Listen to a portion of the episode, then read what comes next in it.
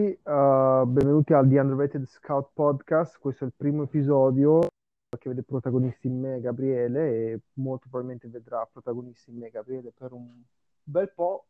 E, um, parto diciamo col presentarmi per chi non mi conoscesse, alcuni mi conoscono, alcuni no. E, um, sono Umberto, 25 anni vivo a Londra. Uh, non lavoro professionalmente ancora nel, nel settore calcio, ma Um, ho appena, appena, preso diciamo, la qualifica per, per, fare football scout e analyst e, e, niente, quindi andremo a parlare un po' di questi argomenti e in generale un po' di, di calcio, dai, perché ci piace parecchio e siamo anche tifosi. E lascio adesso la parola a Gabriele che si introducerà anche lui. Ciao ragazzi, sono Gabriele anche qualcuno di voi mi conosce su Twitter perché a volte eh, commento in maniera malsana qualcuno di voi. E sono giornalista pubblicista iscritto all'albo e sono un match analyst abusivo perché non ho ancora nessuna certificazione, ma conto di farla in modo da zittire un po' di persone sul Twitter calcio. Sto scherzando ovviamente. E niente, quindi come ha detto prima Umberto, questo podcast nasce un po' per dare spazio a tutti in realtà, quindi vorremmo che ci possa essere un bel ricambio di persone, perché comunque gli argomenti sono tanti, esulano ovviamente dal solo campo di calcio, ma si possono fare tantissime discussioni su tantissimi temi riguardanti sport in generale, ovviamente calcio nel particolare, perché noi essendo tifosi ci interessa questo, questa parte di sport, ecco. E quindi niente, adesso mh, anticipo Umberto, parleremo un po' di gironi di Champions, che è stata la notizia del, della giornata di ieri, eh, qualcosa riguardante le, le, ultime trattative calde, vale a dire Federico Chiesa alla Juventus, eh, come si può sistemare la Juventus, come si va a sistemare la Fiorentina, perché la Fiorentina bel, bel cantiere, e, e quindi niente, adesso introduceremo un po' queste, queste cose. Perfetto, dai, allora andiamo a parlare subito un po' dei gironi, quindi dei, uh, dei sorteggi di Champions che sono avvenuti ieri, oddio, adesso non ricordo neanche l'orario perché ero a lavoro. Erano 17 italiani. 17 italiani, sì, quindi sì. le 4 qui in UK io li ho seguiti a lavoro, come ti dicevo prima, e li ho seguiti con un collega che ti fa Chelsea e il Chelsea davvero ha... Sto molto fortunato, lui era molto contento. Eh sì. e... Però appunto, come anche sottolineavi prima quando ne parlavamo, in...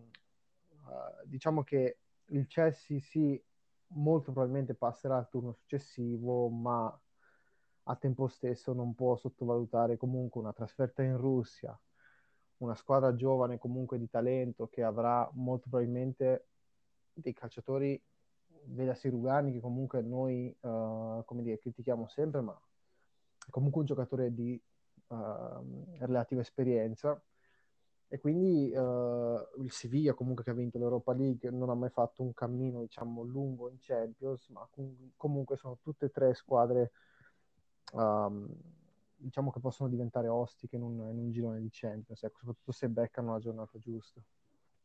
Sì, legato al, più che altro alla concentrazione, penso, a come si va ad approcciare la partita, soprattutto, come dicevi, andando in trasferta, eh, in Russia, proprio anche a Siviglia, il Ren parlavamo prima del fatto che se viene beccato in giornate abbastanza uggiose il campo del Ren diventa praticamente un campo da rugby, quindi bisogna fare attenzione a queste cose, Lampard deve lavorare bene in queste settimane e deve cercare di plasmare tutti i nuovi acquisti che qualcuno secondo me è stato funzionale, altri invece sono stati presi un po' per nomea, eh, però poi deve arrivare in primavera con una buona squadra, una buona squadra che può dar fastidio.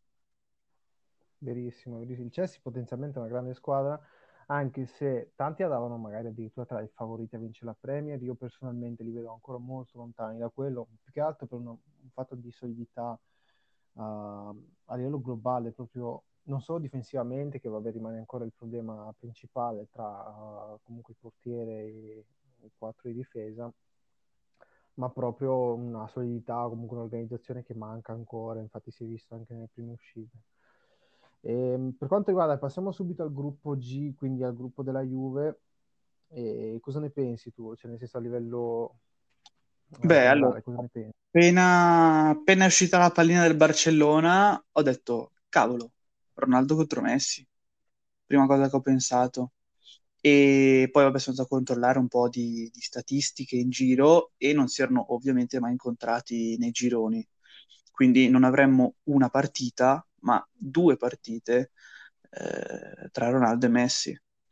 E poi soprattutto è una partita di tanti ex, tanti mezzi ex, eh, compagni che si ritrovano, cioè penso Delict De Jong, Pjanic Arthur, Dest che eh, su Twitter si leggeva il nome di Dest, Dest alla Juve, Dest alla Juve, c'è l'offerta, non c'è l'offerta.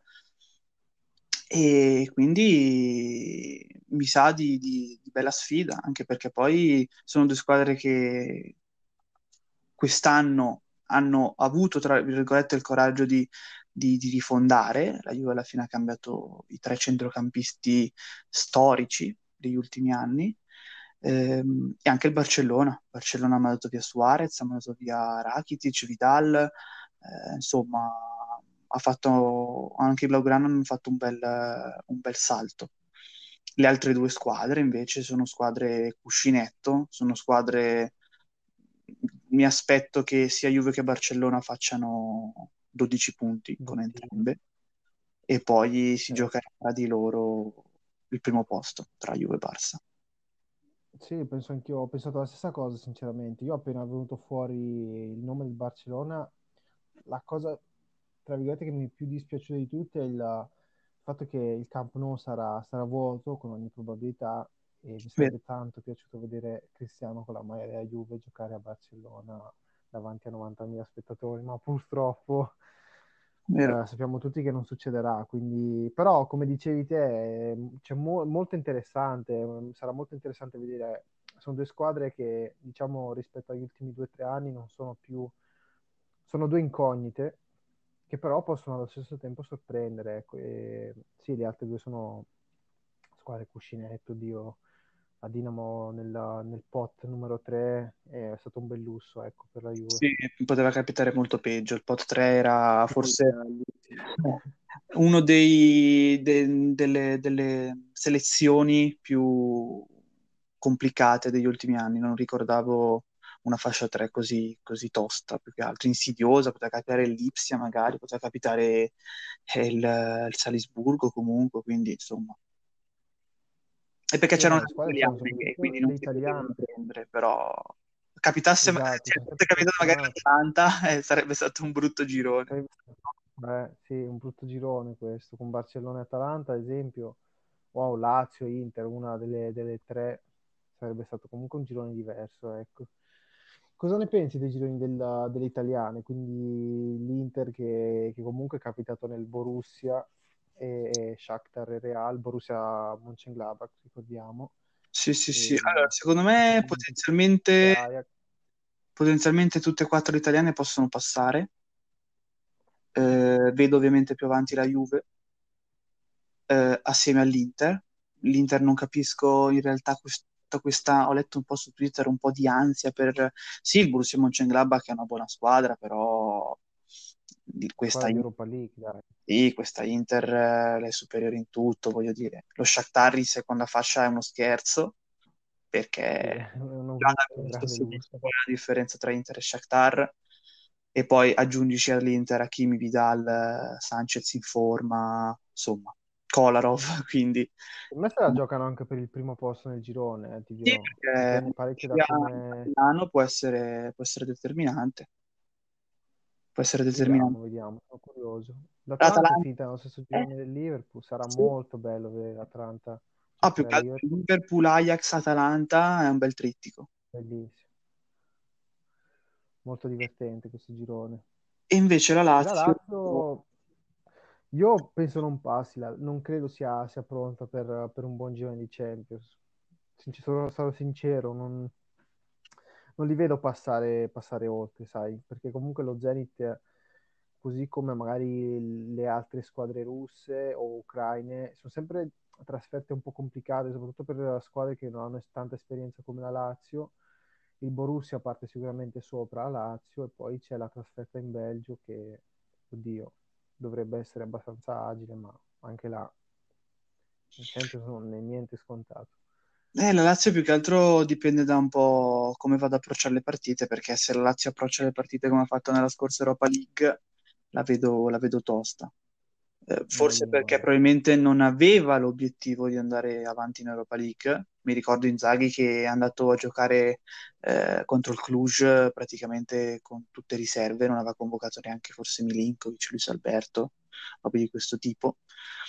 Però dopo anni che la Lazio sta rincorrendo la Champions, penso che quest'anno la vada ad affrontare in maniera molto diversa.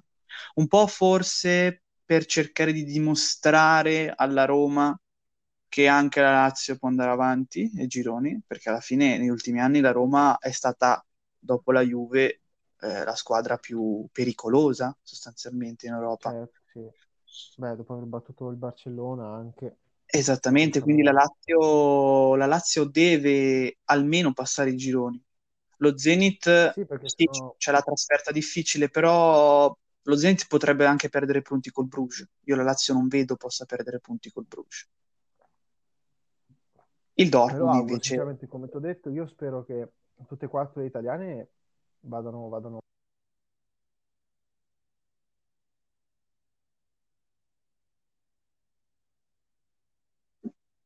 Non ti sento più, Umbe.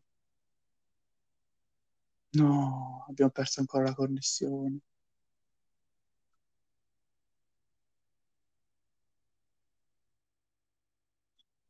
Abbiamo perso ancora la registrazione, no.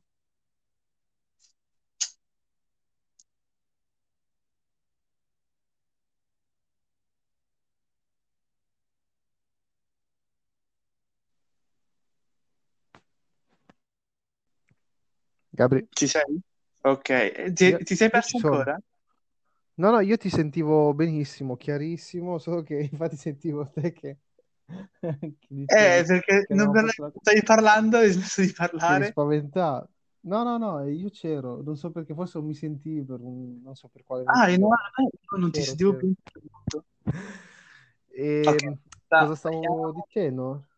No, stai dicendo che la Eh, Lazio, eh, cioè speri che possano passare tutte e quattro le, le italiane, eh, la Sì, Lazio esatto, si parla parecchio di questo, di quest'Italia comunque, eh, il calcio di basso livello. Io credo che al momento sia il- la, la seconda lega del mondo dopo la Premier, sinceramente. Non vedo altre leghe, cioè ad esempio la, la Spagna è nettamente inferiore in questo momento, proprio, credo anche da un punto di vista di visibilità, guarda fatto che la Juve ha preso Ronaldo, l'Inter comunque, adesso vabbè, facciamo, facciamo poco i faziosi, comunque l'Inter sta, sta costruendo una buona squadra, un allenatore riconosciuto in tutto il mondo, giocatori riconosciuti in tutto il mondo, quindi eh, non vedo ad esempio la Spagna come, come secondo miglior campionato al mondo. La Premier per X motivi, soprattutto perché nel, c'è parecchia qualità nelle squadre di basso livello, per questo motivo diciamo credo sia ancora la prima lega al mondo.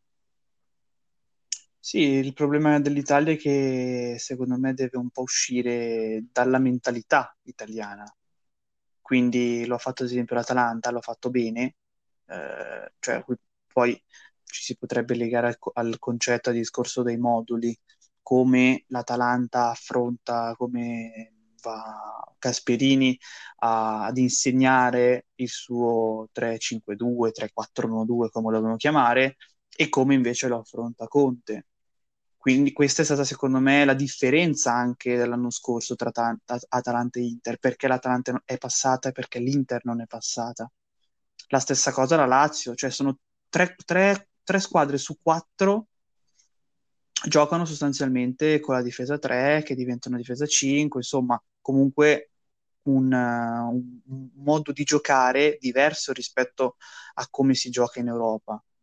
Non, resto ri- del non- non so, squa- cioè squadre, potenze europee che, che difendono sostanzialmente a 3 o a 5, non ce ne sono. io ti dirò, ero molto intrigato da questa, da questa, da- dal trend italiano, no?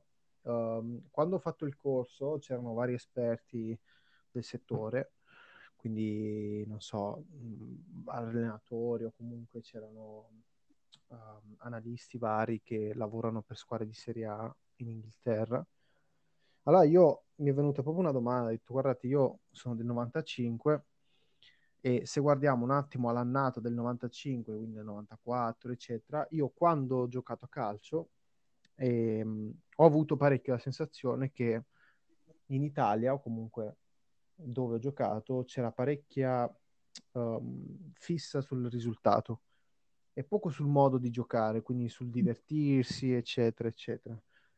E loro mi hanno detto una cosa molto interessante, che comunque il calcio è fatto di cicli, quindi l'Italia rimarrà sempre quella, e, ehm, quindi a fase difensiva l'attenzione al risultato ci sarà sempre, perché è proprio un fatto di mentalità, mentre magari in realtà come la Germania, la Spagna, eccetera, ci sono altri uh, punti di vista, ecco. E una volta premia la Germania, una volta premia la Spagna, una volta premierà l'Italia. E loro mi hanno fatto anche l'esempio dei cammini che, che l'Italia, la nazionale italiana, ha fatto anche di recente, e nonostante avesse magari delle squadre sulla carta inferiori. Quindi anche là, ehm, io sono convinto che l'Italia deve cambiare approccio, sono, resto comunque convinto di questo, eh, però giustamente mi facevano notare di come il calcio fosse fatto di cicli e come anche magari l'attenzione al risultato e, e magari l'attenzione difensiva siano, siano molto importanti anche, anche da, da, nelle scuole calcio. Ecco. Sì, ma questo secondo me dipende anche dalle figure di rilievo che ci sono nel calcio italiano. Cioè tu pensa a Allegri, pensa a Conte, eh, sono allenatori che mettono il risultato davanti al modo di giocare. Allegri, secondo me, è l'esempio, l'esempio principe di questo, nonostante comunque negli ultimi anche due anni, vorrei dire, di Juventus abbia dimostrato di non riuscire a dare un'impronta di gioco precisa, sì, andava avanti perché ovviamente c'era il colpo del singolo, c'era il fatto che c'erano le tipiche partite che le grandi squadre vincono prima di entrare in campo, vincono negli spogliatoi, vincono nel tunnel. Però è una, è una questione proprio di mentalità e, e, questa cosa qui la si vede anche nei tifosi stessi. Eh, molta, mol, una fetta importante di tifosi juventini dicono a me, per me non ci sono problemi, io posso anche giocare male, a me basta vincere, basta mettere le ruote davanti a Inter, Milan, Napoli e così via, sono contento. Quindi... Famoso, famoso cortomuso. Sì, quindi voglio dire, cioè, nel momento in cui le figure principali del calcio italiano ragionano in una determinata maniera e che preferiscono quindi il risultato rispetto a altri fattori che sono comunque veicoli del risultato, e la mentalità rimane quella.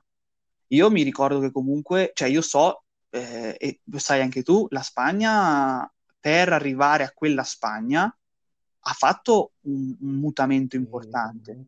La Spagna prima del 2008 non, non era praticamente considerata nel calcio europeo ma eh, lascia perdere magari anche solo il club, pensa alla nazionale. Se non vado errato, la Spagna forse un, aveva forse un mondiale prima del 2010 o, non aveva neanche uno prima del 2010. Di, ha vinto e, 0 E, e ha, trovato, ha trovato la mentalità giusta perché? Perché in Spagna c'era Guardiola che è andato ad influenzare sostanzialmente non solo gli allenatori che sono venuti dopo in Spagna, ma anche i tifosi stessi tifosi stessi quando si parla in spagnolo, quando, sta, quando, si parla di tiki-taka, che poi non, non è neanche la, la, il concetto giusto, ma comunque quando si parla del calcio di Guardiola sembrano tutti estasiati, ma puoi chiederlo ai tifosi del Barcellona come puoi chiederlo a quelli del Real Madrid. I tifosi del Real Madrid che si alzano in piedi a fare standing ovation dopo 4-0, 4-1, 7-2, con la quale il Barcellona batteva il Real al Bernabeu, sono cose che in Italia probabilmente non vedrei mai.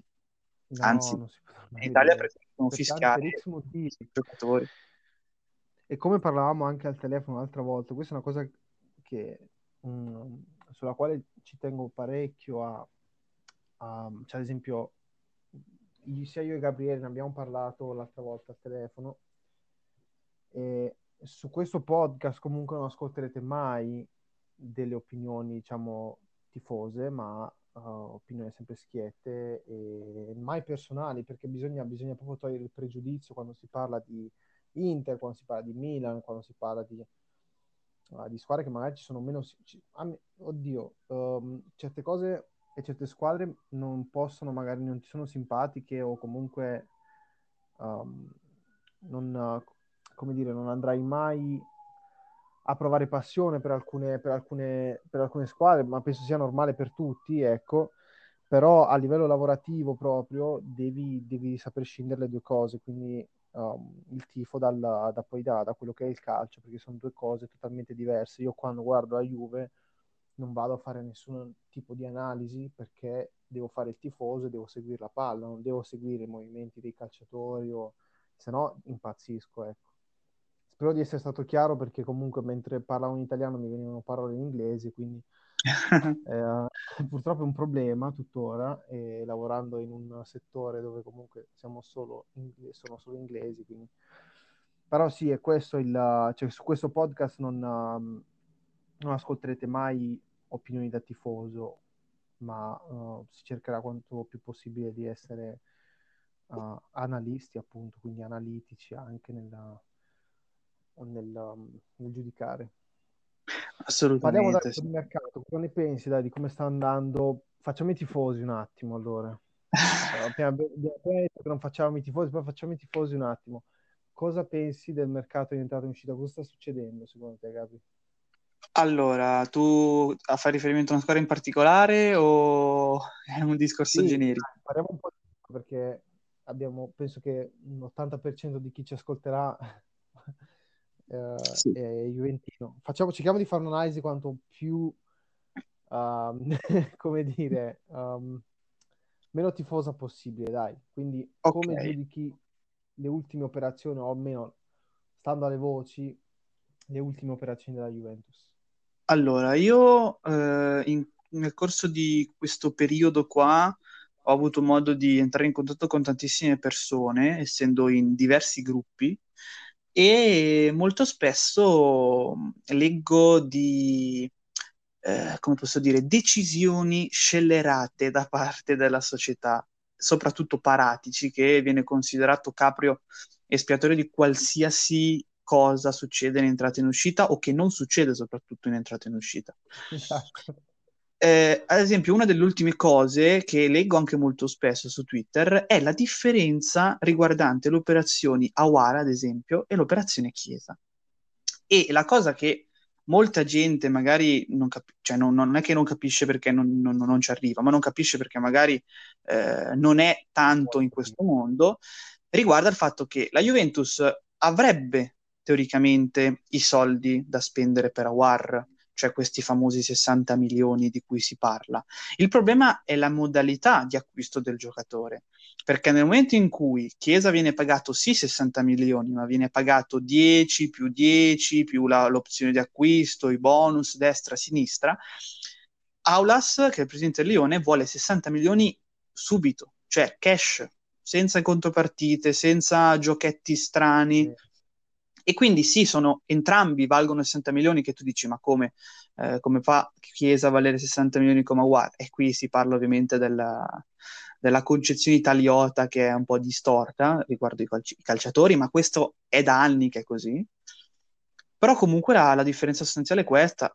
Nel, nel, mio modestissimo parere, se la Juventus eh, av- avesse 60 milioni, non avrebbe problemi, cioè 60 milioni adesso, non avrebbe problemi a decidere su quale giocatore andare, andare ad investire.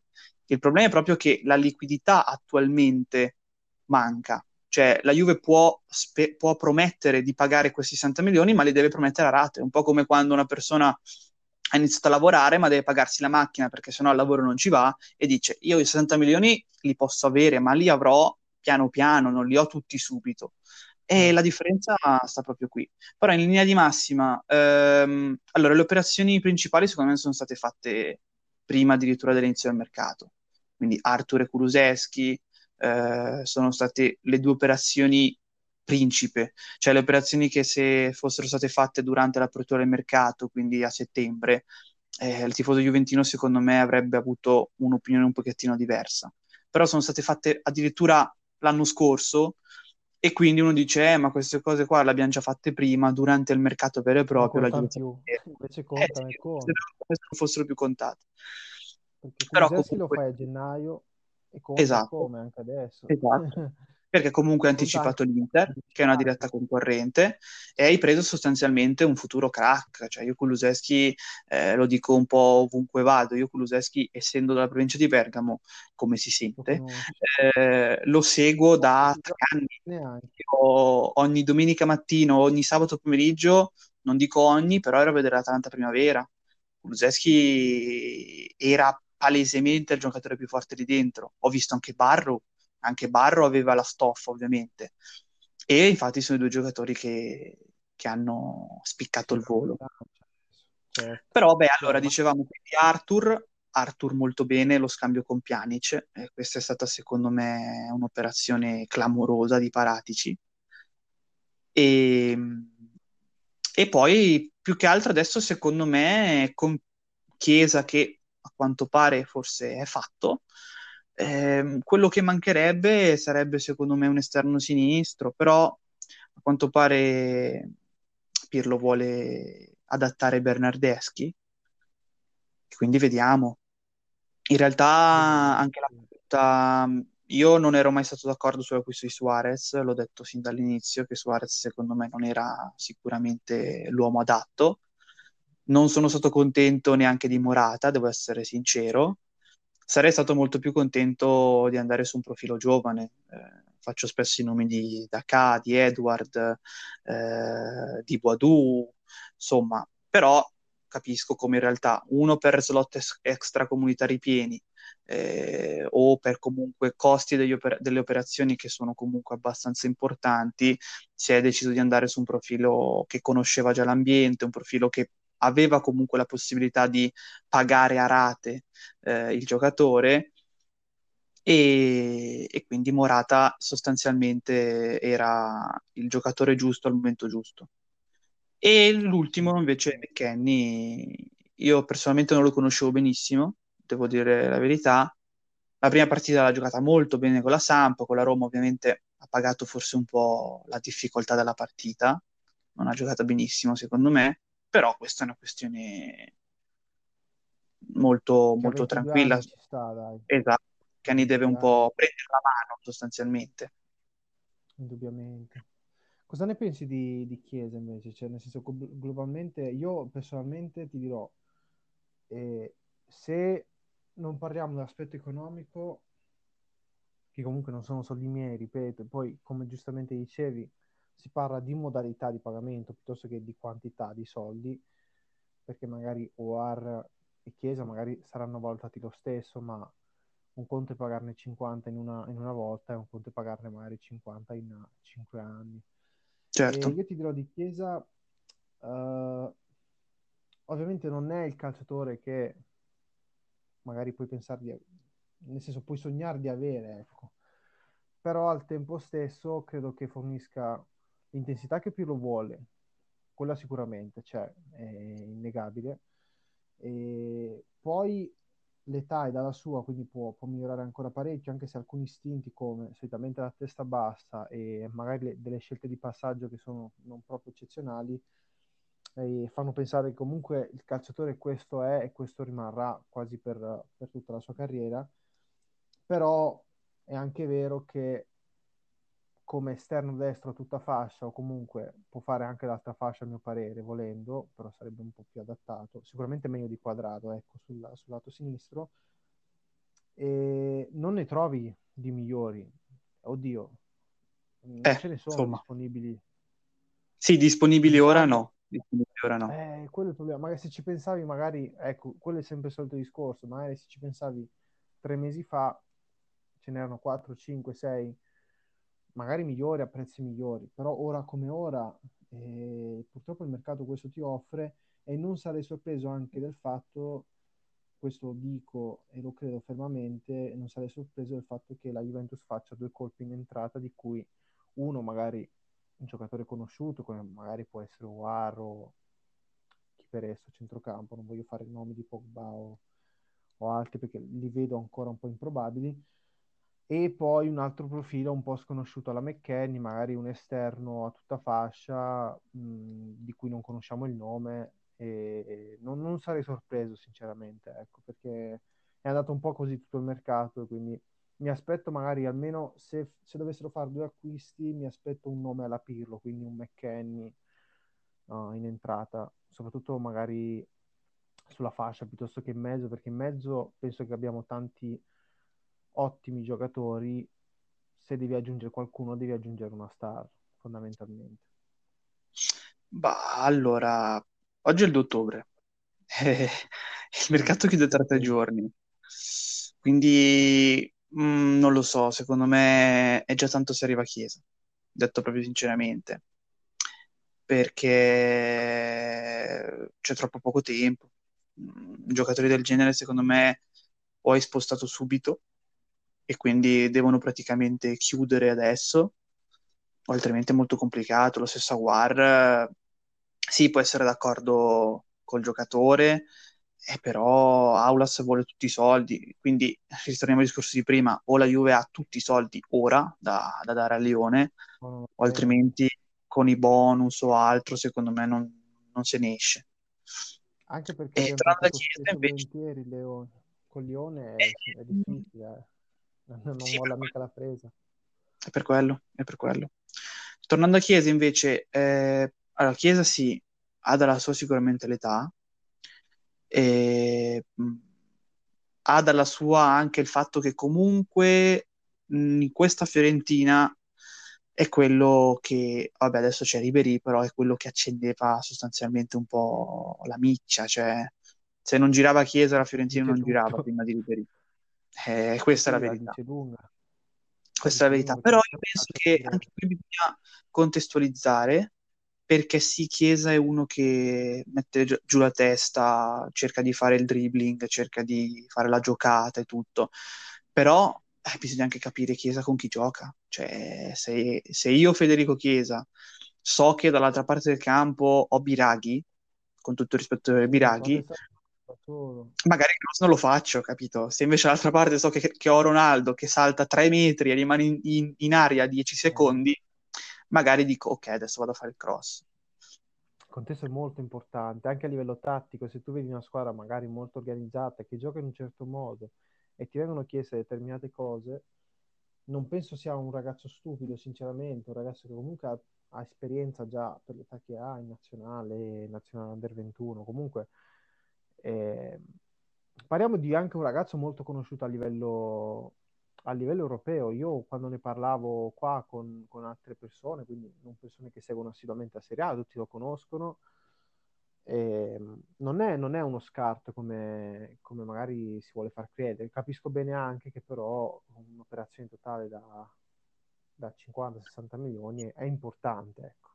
Sì, è il costo, è il costo il problema, perché se il costo fosse la metà nessuno avrebbe da fiatare, anzi tutti direbbero, oh, che colpaccio di Peratici. Perché comunque è un giocatore che l'anno scorso è stato il primo anno che ha di doppia cifra, ha fatto 10 gol. Eh, è un giocatore che comunque, come dicevate prima, anche può giocare praticamente ovunque. Cioè, questa secondo me è una delle qualità importanti di Chiesa. Tu lo metti alla, alla, destra, lo metti alla sinistra, lo metti esterno quinto a destra, lo metti esterno quinto a sinistra, lo metti seconda punta. Eh, l'unico problema è che ovviamente non ha esperienza europea, cioè ha 5 presenze in Europa League e un gol, però perché comunque la Fiorentina negli ultimi anni ha fatto fatica a posizionarsi in posizioni importanti. Vedremo, certo. vedremo, vedremo cosa succede. Ah, io sono anche molto, uh, cioè riguardo al mercato, credo che questo, soprattutto io lo, non so dove l'ho scritto l'altra volta, credo sul gruppo Telegram, credo che questo sia un... Uh, solitamente la Juve negli ultimi anni, nelle, negli ultimi, nell'ultima settimana, diciamo così, nell'ultima settimana di mercato è stata immobile, semplicemente per il fatto che le altre operazioni le aveva, sostanzialmente erano già, già state fatte prima, però quest'anno avendo dei giocatori che sono comunque importanti, come può, può essere Douglas Costa, come può essere lo stesso Rugani, come può essere viene da pensare, oddio, De Scio non lo considererei importante, però comunque ha un ingaggio importante, Bernardeschi, eccetera, eccetera. Abbiamo tanti giocatori di cui ci potremmo liberare e magari tanti giocatori di, che potrebbero interessare a squadre, magari non so, di Premier, mi viene da pensare a Ramsey. E, ehm, semplicemente per il fatto che alcuni di questi potrebbero andare via, magari in prestito con diritto di riscatto, con la Juve che diciamo cede um, a queste offerte, sono gli ultimi giorni di mercato. Per questo sono abbastanza, eh, la parola in inglese confident, quindi sono abbastanza diciamo preparato al fatto che sì potrebbe, potrebbe succedere qualcosa di importante negli ultimi giorni, altrimenti sinceramente io gli ultimi giorni di mercato negli anni scorsi non li ho mai seguiti proprio per questo motivo, perché sinceramente credo che la Juventus non fosse proprio interessata a occasioni di questo genere, ma quest'anno dovuto un po' alla situazione Covid, uh, dovuto un po' al, a questo mercato strano che comunque siamo a metà ottobre, finirà quasi a metà ottobre, mi viene da pensare che possono succedere, succedere tante, tante, cose negli ultimi giorni. Infatti, se non erro, quando è stato ieri o l'altro ieri, è stato un giorno molto, molto busy nel, nel, mercato, nel mercato, europeo. Quindi mi viene da pensare che può succedere, può succedere lo stesso quest'anno, soprattutto. Mm. E, ehm, stasera abbiamo Fiorentina-Sampdoria, se non erro.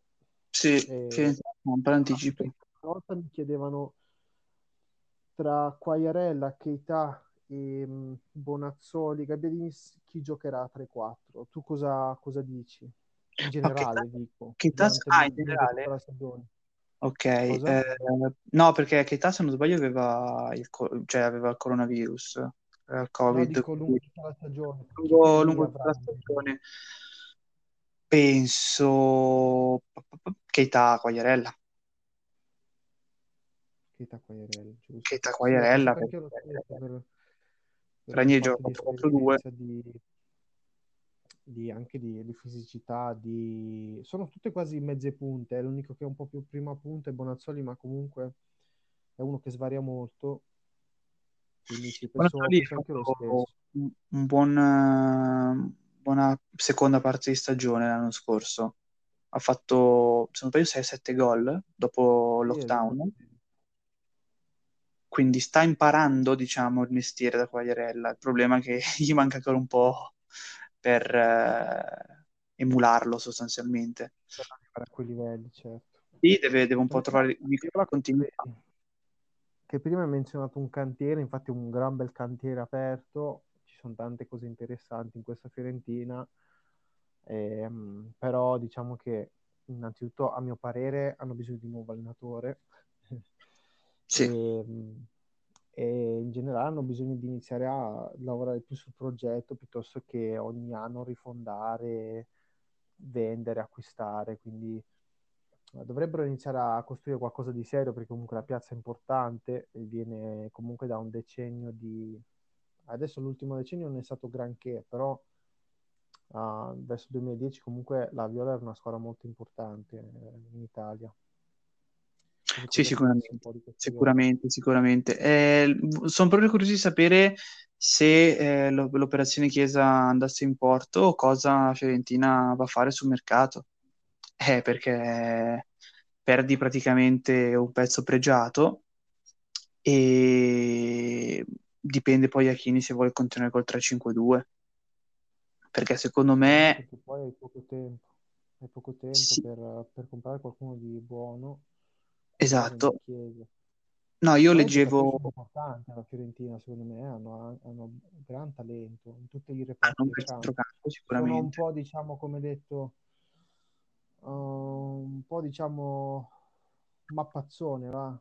Come, come si può dire? E un po', sai, non sono ben... Uh, ben assemblati. Ben assemblati, ecco, sì, dai. Mi vengono le parole oggi. No, allora, secondo me ehm, leggevo di, di- della Fiorentina che sarebbe su, Chi- su, scusa, su, su Piontek, nel caso in cui dovesse andare via Chiesa. E secondo me, nel momento in cui la Fiorentina riuscisse a chiudere Piontek, bisogna passare al 4-3-1-2 per forza. Qua a me Piontek insieme come col Genoa, eh, con dietro magari Ribery che svaria, che fa quello che gli pare, potrebbe essere una bella soluzione, perché a centrocampo comunque sei abbastanza coperto, potresti in questo caso avere tre centrocampisti belli rocciosi, hai Amrabat, hai Duncan, ehm, hai comunque Castrovilli che il suo lo fa, eh, hai, hai, Bonaventura nel caso in cui tu voglia andare a, ad azzanare la partita, però 3-5-2 non lo so, non, per questa Fiorentina non mi, ha mai, non mi ha mai ispirato, ecco, questa è la verità. E secondo me il colpaccio hanno... della Fiorentina è stato Amrabat. Amrabat è stato sicuramente il colpaccio della Fiorentina. Eh, leggevo sì, qualche però...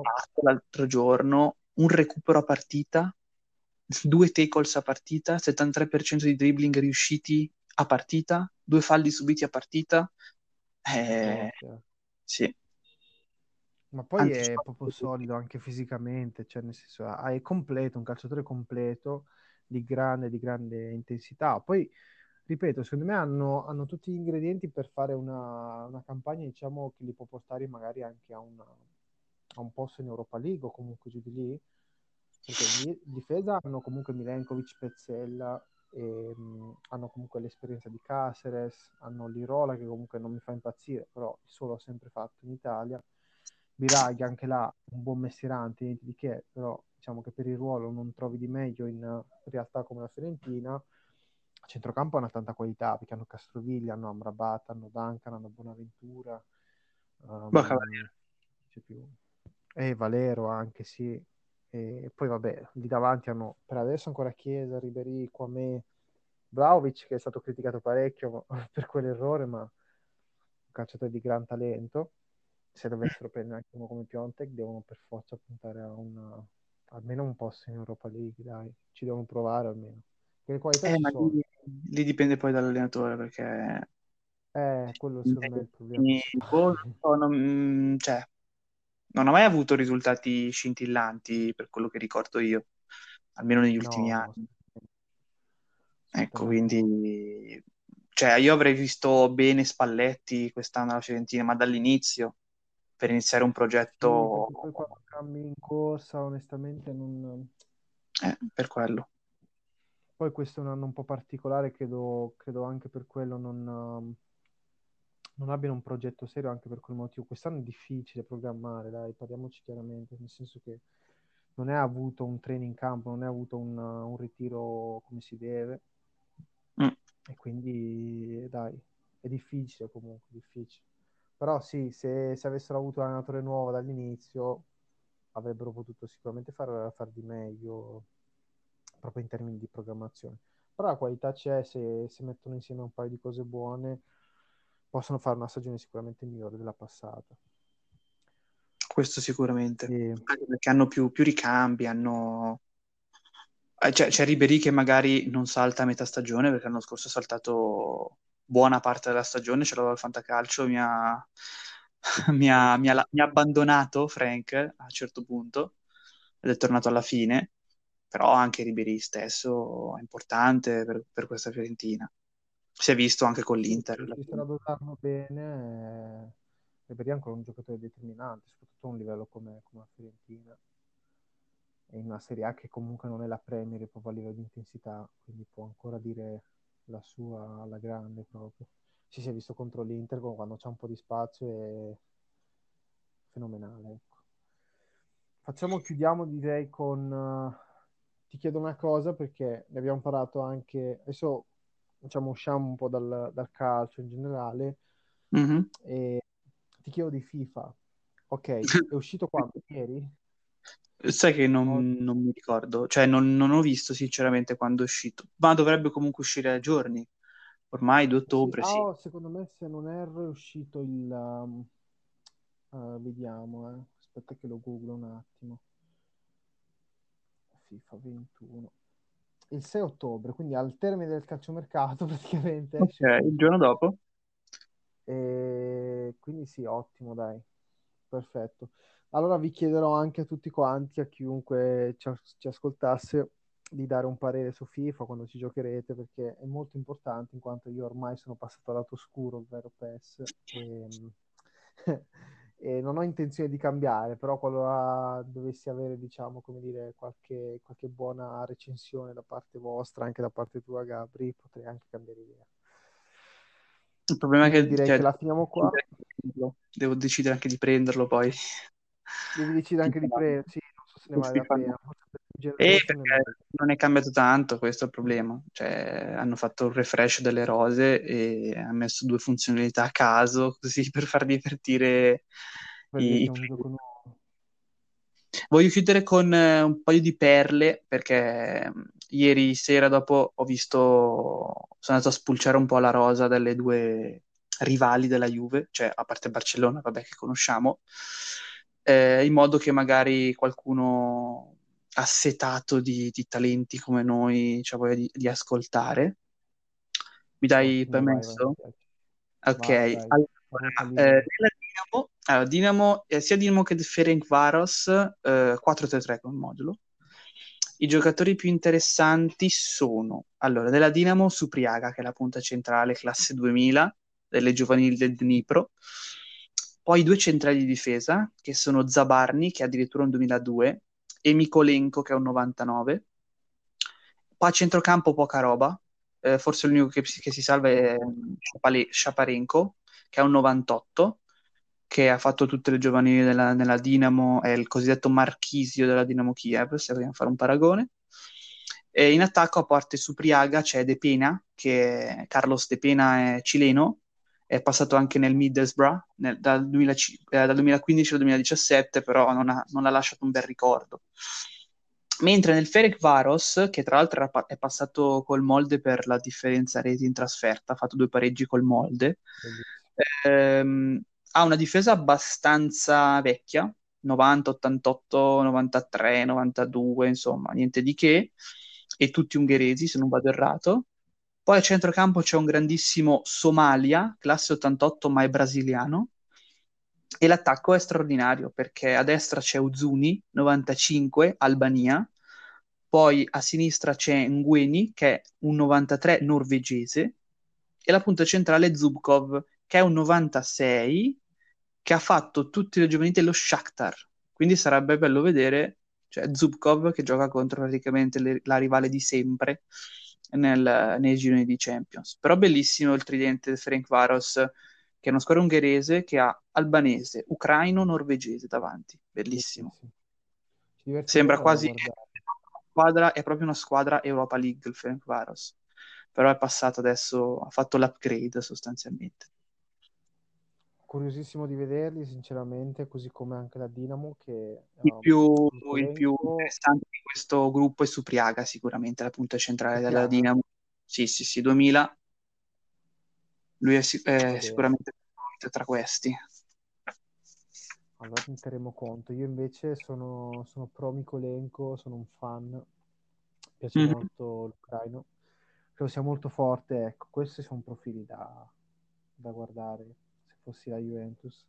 Sperando che Pirlo, diciamo, ci accontenti, dai, perché secondo me Pirlo ha molto, molta voce in capitolo quest'anno.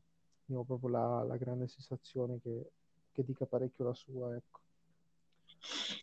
Speriamo la dica anche nelle scelte di, di formazione. Sì, sì, spero anche appunto in, in serie di mercato, ma lo, lo, si può vedere comunque, credo, credo abbia molta, guarda Morata, guarda Chiesa, adesso si parla di Chiesa, guarda McKenny, McKenny. penso mm. sia, sia, molto indirizzato il mercato della Juve, perché tutte le nuove operazioni sono firmate Pirlo ed è, ed è chiarissimo proprio. Sì, il problema poi, il problema di tutto questo riguarda il fatto che, ok, noi Pirlo, sì, eh, fiducia e tutto, però potrebbe anche essere che da un punto di vista da allenatore non, non sia il prescelto come, come si, si legge in giro. Magari è un allenatore che ha bisogno della sua esperienza, che magari sboccerà tra 5-10 anni, fa le sue operazioni sbagliate e le fa proprio quest'anno. Quindi mi auguro non di si no, sa. guarda. sì, non quello, si sa ma mai. guarda, ti dirò, io ero molto a me questa operazione Pirlo è piaciuta parecchio proprio per questo motivo, perché penso che tu condivida anche questa cosa con me sono tifoso, mi piace il risultato, mi piace vincere ogni cosa che faccio, anche se faccio una partita briscola. E, però l'idea proprio che la Juventus potesse cambiare radicalmente quest'anno, quindi proprio da un punto di vista non solo tattico, ma proprio a livello di interpreti, quindi guarda i nomi di McKenny, guarda i nomi di... Comunque Morata sì, è un, diciamo, una minestra riscaldata, ma è un calciatore diverso da quello magari che sarebbe arrivato con, con un allenatore come Sari, quindi un Milik. E mi piace molto l'impostazione, comunque il, il, il, pensiero generale di Pirlo ed è un grande rischio ed è questo per cui appunto seguiamo il calcio, perché almeno personalmente questo per cui seguo il calcio, per questo mi piace diciamo, l'analisi, mi piace lo scouting, mi piace anche il management uh, sportivo. Rischiare alla fine può essere doloroso, ma può essere anche molto soddisfacente. Quindi ero molto contento di questa scelta proprio per questi motivi, perché è un grandissimo, grandissimo rischio. Però va bene così, io sono contentissimo. Quest'anno ho ritrovato quella passione che negli ultimi tre anni avevo un po' perso proprio nei confronti della Juve, ma la passione proprio non da, da tifoso, ma quella proprio di, diciamo, di, di, appassionato del calcio proprio, ecco. Quindi sono molto contento. E dovessimo perdere, amen. Ci abbiamo provato, abbiamo rischiato per la prima volta in dieci anni. Mm-hmm. Va bene. Sei d'accordo? Sì, sì. Va Ancora... bene, ragazzi. Direi che sono 50 minuti, direi che vanno più che bene. Come primo episodio sono anche forse un po' tantini, ma direi che ce lo facciamo andare bene. Tanto chi ci vuole sentire ci sente, chi non ci vuole sentire non ci sente. e, ehm, dai, ci siamo divertiti e ci becchiamo alla prossima. Settimana prossima con Gabi ci mettiamo d'accordo e e vediamo magari anche un episodio un po' più dettagliato, dai che oggi era più un'introduzione, era più una chiacchiera generale, settimana prossima andiamo a parlare un po' più magari di scouting bello pesante, di, di analisi pesante, magari ci parlerà di qualche tua esperienza, Gabri. Sì, ci e, può stare, sì, sì. Magari io porterò qualche argomento che farò sul blog in, queste, in questi giorni e dai, ne parliamo un po', iniziamo a fare un po' più di, di scouting vero, dai. Va benissimo. Vabbè, un saluto a tutti e una buona giornata. Ciao ragazzi. Ciao belli.